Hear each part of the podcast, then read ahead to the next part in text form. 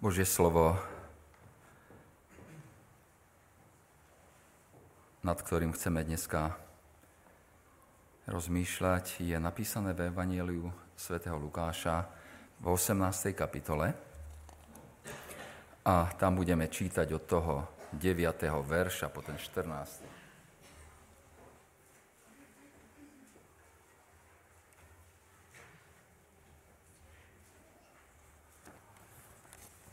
Evangelium svätého Lukáša, 18. kapitola,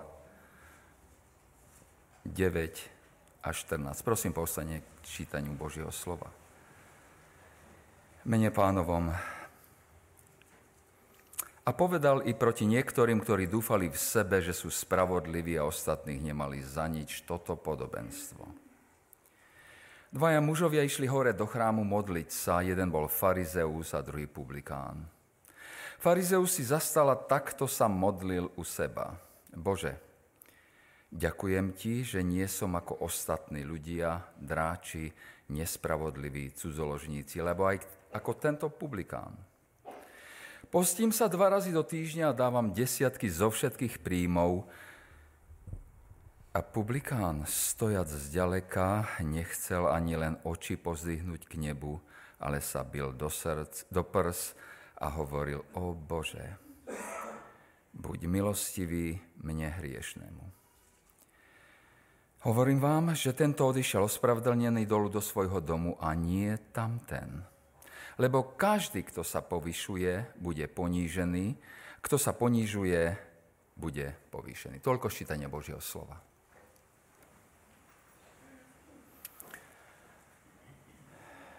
Tých 5 krátkých veršov a podobenstva o farizeovi a publikánovi jedno z najcitovanejších podobenstiev pána Ježiša. Je veľmi známe, samozrejme, že ho veľmi dobre poznáme. A je to podobenstvo, ktoré, o ktorom aj súčasne vieme presne, že komu bolo povedané. Prvý verš to hovorí, teda ten deviatý verš to hovorí. A tým, a ktorí dúfali v sebe, že sú spravodliví a ostatných nemali za nič. A tí ľudia, o, ktorých, o ktorým je kázané to evanielium, a, a, to, to, to podobenstvo, a ukazuje sa, že sú to zbožní ľudia. A priamo aj zo slov pána Ježiša súčasne vieme, a zo záveru toho podobenstva, zo 14 verša, že aká, aké je hlavné posolstvo toho podobenstva. To hlavné posolstvo toho podobenstva je, ako byť ospravedlnený pred Bohom. A v skutočnosti je to mohutná reč o človeku, o mne a o tebe. Máme pred sebou dvoch mužov. Ten prvý predstavený muž, dvaja, desiatý verš, dvaja mužovia išli do, do chrámu sa modliť. A ten prvý predstavený muž je farizeus a, a musíme povedať, že farizei boli významnou politickou stranou, boli viacej než to, spoločenským hnutím, školou myslenia v Izraelovi a v období druhého chrámu. A farizeovia oddelení, to je to, čo ich e, meno znamená, a boli oddaní zachovávateľia Tóry vrátania rituálnej čistoty a piety a naproti Bohu. Ľudia si týchto mužov veľmi vážili. Boli to vysoko vážení ľudia masami a izraelského národa. A po zničení druhého chrámu v roku 70 našho letopočtu sa farizei stali základným liturgickým aj rituálnym stavebným kameňom rabinského judaizmu. Ten muž je chválihodný, cnostný muž. Nepochybujeme, ani pán Ježiš sa voči tomu neobracia, že by nehovoril o sebe pravdu. Je to cnostný muž, mravný muž. Slušným spôsobom si zarába na svoje živobytie a živobytie celej svojej rodiny. Je spravodlivý voči ľuďom a je naviac, ešte ku tomu, verný manžel. Aj nábožensky vzaté, jeho náboženstvo je jeden pozoruhodný úspech. Nariadenie zákona vyžaduje, aby sa postil raz v roku na deň zmierenia. Levitikus 16, 23, numery 29. On sa postí dvakrát v týždni, pondelok a štvrtok. To vieme z mimo biblických prameňov. Dvakrát v týždni si od, odopiera jedlo, aby myslel na veci svojho Boha, pripravoval sa na extatické vyzdenie, robil pokánie, smútil nad nespravodlivými vecami vo svete. Ten muž naviac aj dáva desiatky z príjmu.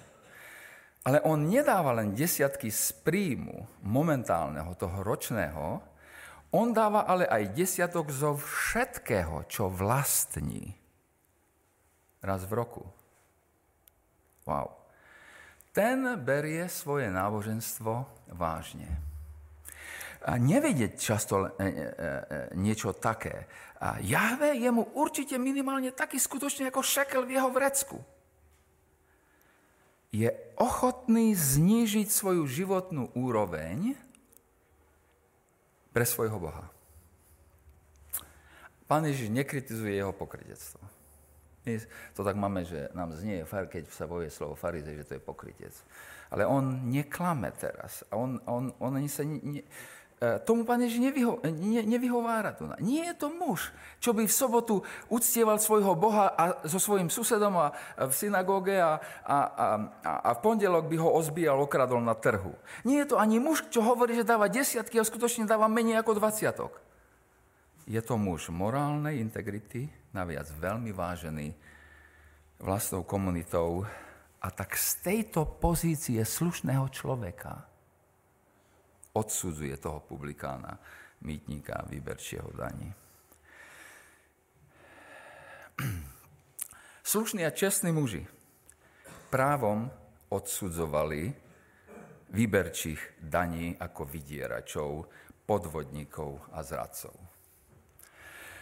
Rím obyčajne predal právo vyberať dane vo svojej eh, provincii tomu, kto ponúkol najvyššiu vybratú hodnotu daní.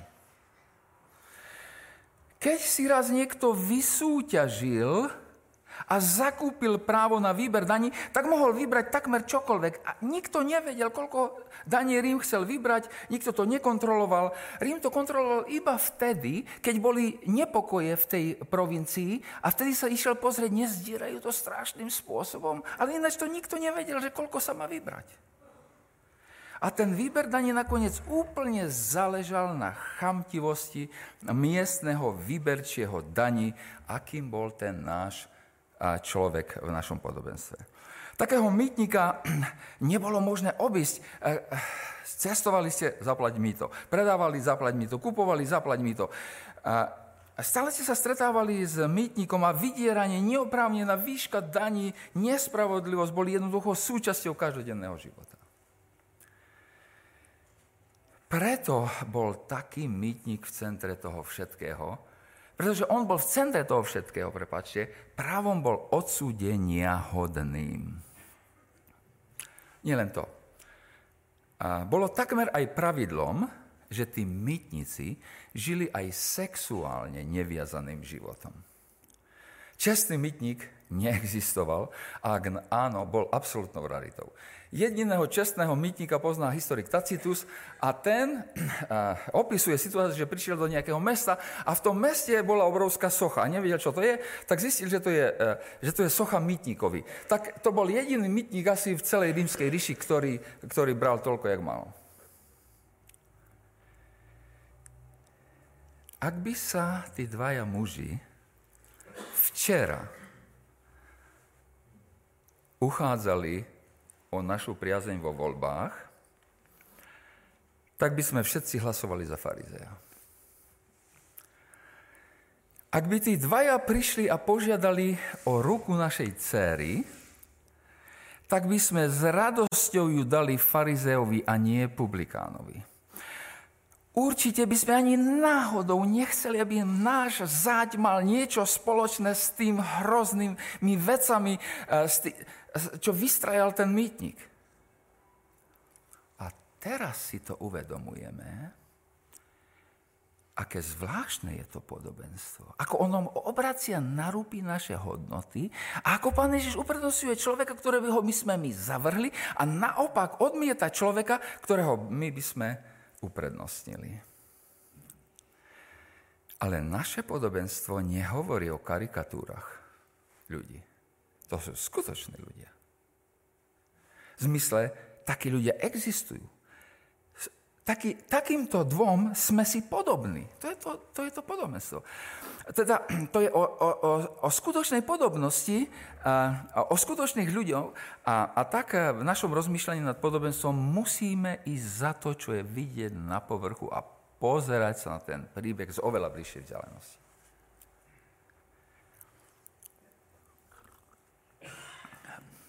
Dozvedáme sa, že tí obidvaja muži sú v chráme. A je, pozor, je to pozorhodné. Oni prišli uctievať Pána Boha do chrámu. Tí dvaja nie sú vyznávači náboženstva, ktoré hovorí, že do obezenstva Božieho ľudu sa nemusí chodiť, lebo vraj Boha možno uctievať aj doma, ležiac na posteli, byť na prechádzke, na golfovom ihrisku, na párty, hoci kde. Aj v krčme. Vraj. A, a pán Boh nás pred, vraj nechce nejako obmedzovať počas pekného nedelného rána. O, oh, tí dvaja sú v chráme. Modlia sa. No a teraz sa započúvame do modlitby tých dvoch mužov. Keď sa započúvame do modlitby farizea, tak sa začíname cítiť rozpačito okamžite. On sa modlí čo? Bože, ďakujem ti, že nie som ako ostatní ľudia, vydierači, nespravodliví, cudzoložníci, alebo aj ako ten mýtnik. Pozním sa dva razy do týždňa, dávam desiatky zo všetkého, čo získam. Jedna z vecí, ktorá nás uvádza do rozpakov je, že ten farizeo sa priznáva k tým dobrým, veľkým veciam tak otvorene. Zdá sa nám, že hoci je to pravda, nemal by o tom hovoriť tak otvorene. Lebo veď ľudia tomu nemusia správne rozumieť, by sme si povedali. A to priznanie je pre nás problém, nie je však problémom pre Boha. A čo mu v tom priznaní vlastne nerozumieme? Nemáme rád, keď niekto hovorí, takto hovoriť, lebo cítime, že je to často na náš úkor. Ak vidíme pekné veci, ktoré sami nerobíme, tak sme veľmi rýchlo hotoví spochybniť to u toho druhého. A my, my sami sme ochotní pripustiť, že, že iní ľudia okolo, nás, okolo sú v mnohých veciach lepší, morálnejší, múdrejší ako my. Nepáči sa nám ale, ak to niekto iný hovorí v našej blízkosti a pritom sa cítime ponížení. Problém s farizom nebol ale v tom, že priznávate veľké pekné veci. Problém je v tom, že ten muž je pyšný, ale kde je pyšný? On je pyšný v Božej blízkosti, v Božej prítomnosti. To je tá hrôza. Hlavná akcia, hlavný dej, proste hlavná udalosť toho podobenstva vyplýva z toho, čo prežívajú tí dvaja, keď sa ocitnú v chráme v Božej prítomnosti. To je kľúčové pre porozumenie toho podobenstva. Súd v Božej prítomnosti ten farizej neporozumel, že rozdiel medzi ľuďmi, ktorý je významným pred ľuďmi na zemi, nemá vôbec taký význam pred Bohom v nebi. A naopak ten, ten mytník cítil, že nemá nejaké právo byť v Božej prítomnosti. Farizeus si, si bol istý, že môže byť v Božej prítomnosti. Farizov si myslí, že rozdiely medzi ľuďmi, ktoré, ktoré niečo znamenajú na zemi, oni znamenajú čosi aj pred Pánom Bohom v nebi. A to je tá podstata pichy slovami nášho e, podobenstva. Podobenstvo bolo povedané ľuďom, ktorí dúfali v seba, že sú spravodliví a ostatných nemali za nič. to namýšľanie a pohrdanie je znakom samospravodlivých ľudí. Ten, ten farizeus sa cíti nad ostatnými ľuďmi, určite nad publikánom, lebo nejak vo svojom duchovnom bláznovstve rozumie, že keď sa bude povyšovať nad inými ľuďmi, že to spôsobí, že bude lepší, väčší, dokonca spravodlivý pred Bohom. Presne ako farizeus. Mnohí chodia okolo a zrovnávajú sa s inými ľuďmi, aby nejako ponižujúc iných, boli viacej spravodliví pred Bohom. O, jaké duchovné bláznovstvo. Aký jasný znak samospravodlivosti. Objektívne uh, musíme povedať, že ten, spravod- že ten farizeus, ak bol v tradícii, ak vyšiel z rodiny tradične farizejskej, tak bol morálnejší ako publikán a aj mnohí e, iní v jeho komunite. Mal na to ale aj predpoklady vyplývajúce z rodiny, kde vyrástol, z poznania písma, z náboženského dedicka predkov, z výchovy. A zabudajúc na všetky tie nezaslúžené výhody, nejako sám prišiel na to, že nezávisle na všetkých tých dobrých, nejako nezaslúženým Bohom e, e, daných daroch, je on sám o sebe dobrý spravodlivý človek, lepší ako tí okolo. A práve toto by mal uznať aj Boh. Bože, ďakujem Ti, že nie som, ako ostatní ľudia povie. Ten muž, stojac na modlitbe v Božej prítomnosti, vidí seba v najlepšom svetle, svojich bližným v zlom svetle a Pána Boha nevidí vôbec. Sám je v najlepšom svetle, svoj bližný, jeho bližný v zlom svetle a Pán Boh nie je. Ten postoj, tá modlitba nie je príjemnou vôňou Bohu, ako to Pavel Apoštol povie 2. Korintianom, ale otrasne zapáchá, ako peklo dokazilo Božiu milosť. Ten druhý muž v podobenstve, a tiež prišiel, ktorý tiež prišiel do chrámu, je mýtnik, publikán. Ten muž stál opodial, čítame, a neodvážil sa ani len oči pozdvihnúť k nebu, bil sa do prsa hovoril, Bože, buď milostivý mne hriešnemu. Oh. Zdalo by sa nám, že je ľahké byť pokorným v jeho situácii. Má na to aj dobrý dôvod. Jeho život je jedna hrôza. Je to podvodník. Nie je ale také samozrejme zostať pokorným v nejakej situácii asi vieme, že farizovia bývajú lavicovi a pravicovi však. A jeden učiteľ v besiedke potom, keď vyložil toto podobenstvo malým deťom v besiedke, tak vyzval deti na modlitbu a povedal, deti, poďme a poďakujme Bohu, že nie sme ako ten farizeus.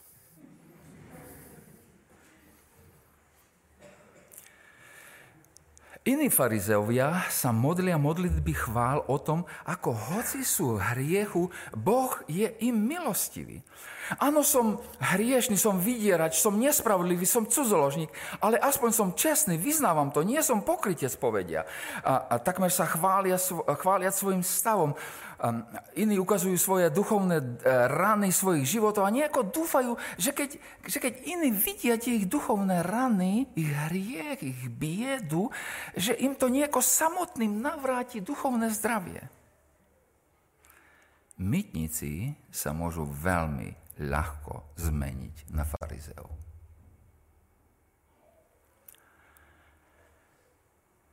Ale ten mytník z nášho podobenstva nič také neurobil. Zostal mytníkom. Zostal opodial, pokračoval v tom, že sa neodvážil ani len oči zvyhnúť nebu, pokračoval v tom, že sa bil do prs a hovoril, Bože, Pane, buď milostivý mne hrieštiemu. buď milostivý mne hriešnemu. Bože, buď milostivý mne hriešnemu. Nič iné z jeho modlitby, jakkoľvek tam dlho stal, nečítame. Bože, buď milostivý. Pán Boh nemusí povedať tomu mýtnikovi, ako sa má chovať, čo má robiť v jeho prítomnosti.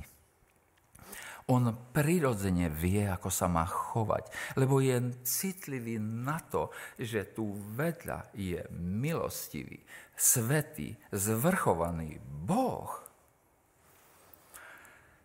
O Božej prítomnosti videl svoj hriech, toto vždy platí. Človek stojaci v Božej prítomnosti je si viac vedomý potreby samotnej milosti, samotnej Božej milosti, ako úspechov v Božej milosti.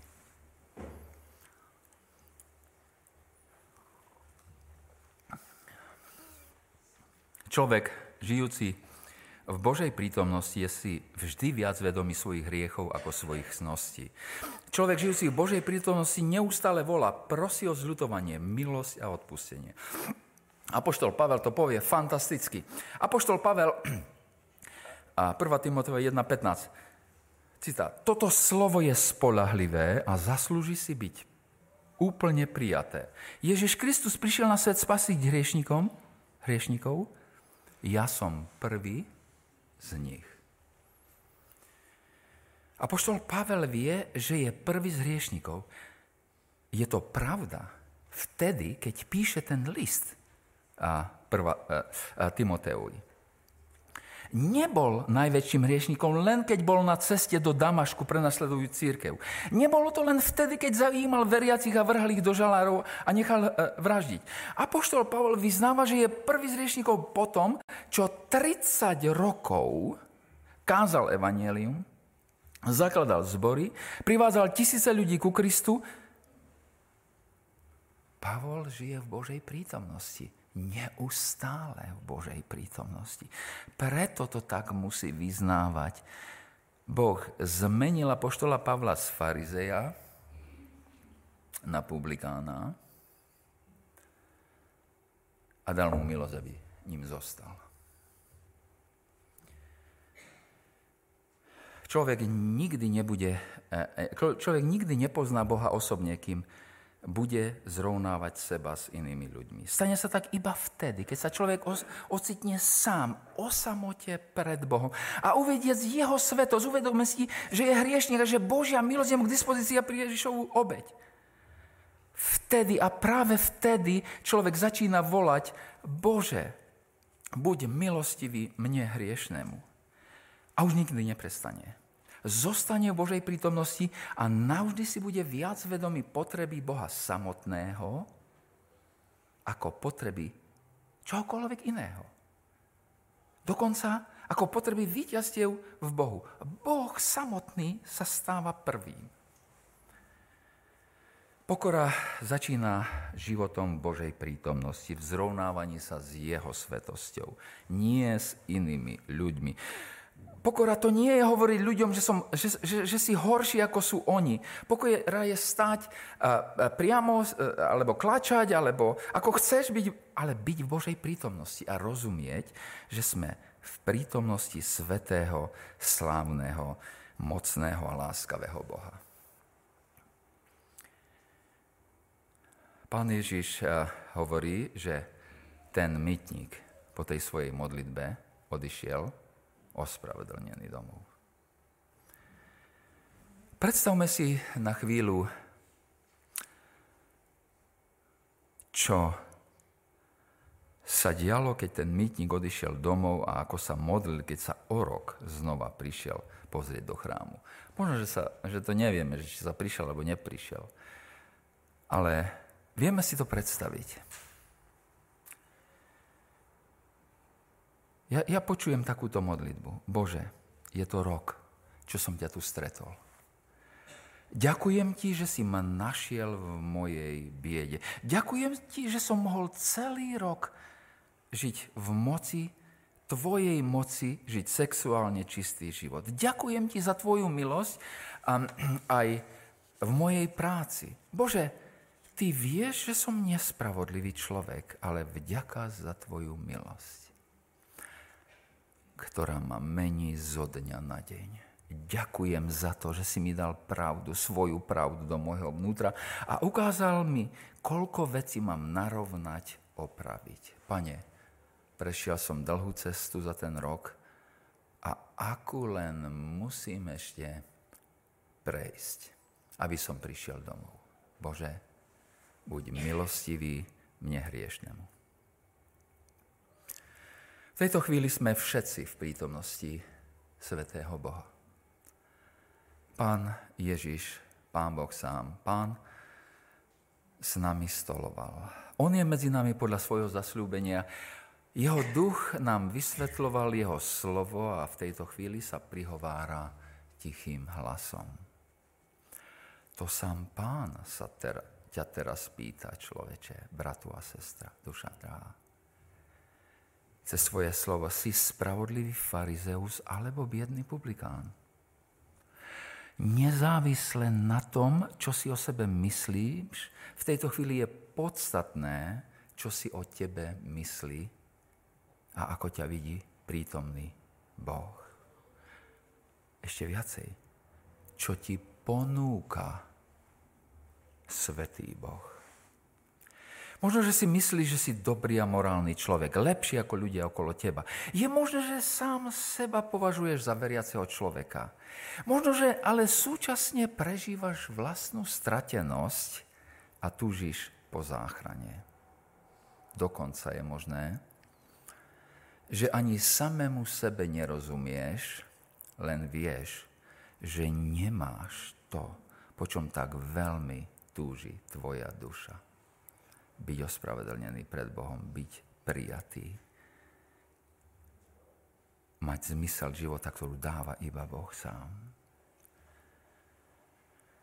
Možno, že sa ani neodvážiš oči zdvihnúť k nebu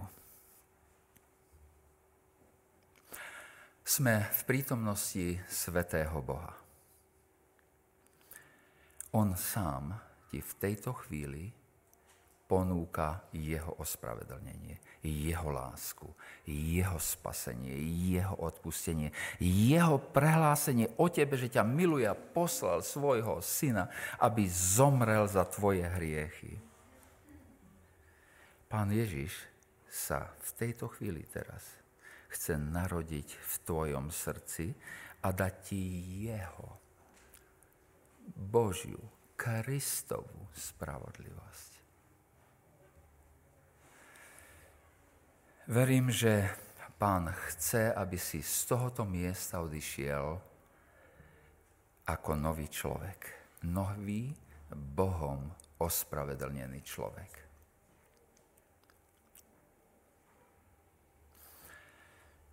sme v Božej prítomnosti. Ak túžiš potom, aby sa On sám narodil v tvojom srdci, pozvi ho do svojho srdca. Pozvi ho pozvaním, ktoré pán neodmieta. Aké pozvanie pán neodmieta? To poznanie znie, pozvanie znie, Bože, prosím, buď milostivý mne hriešnemu. To pozvanie pán prijíma a vstúpi do tvojho srdca. Amen.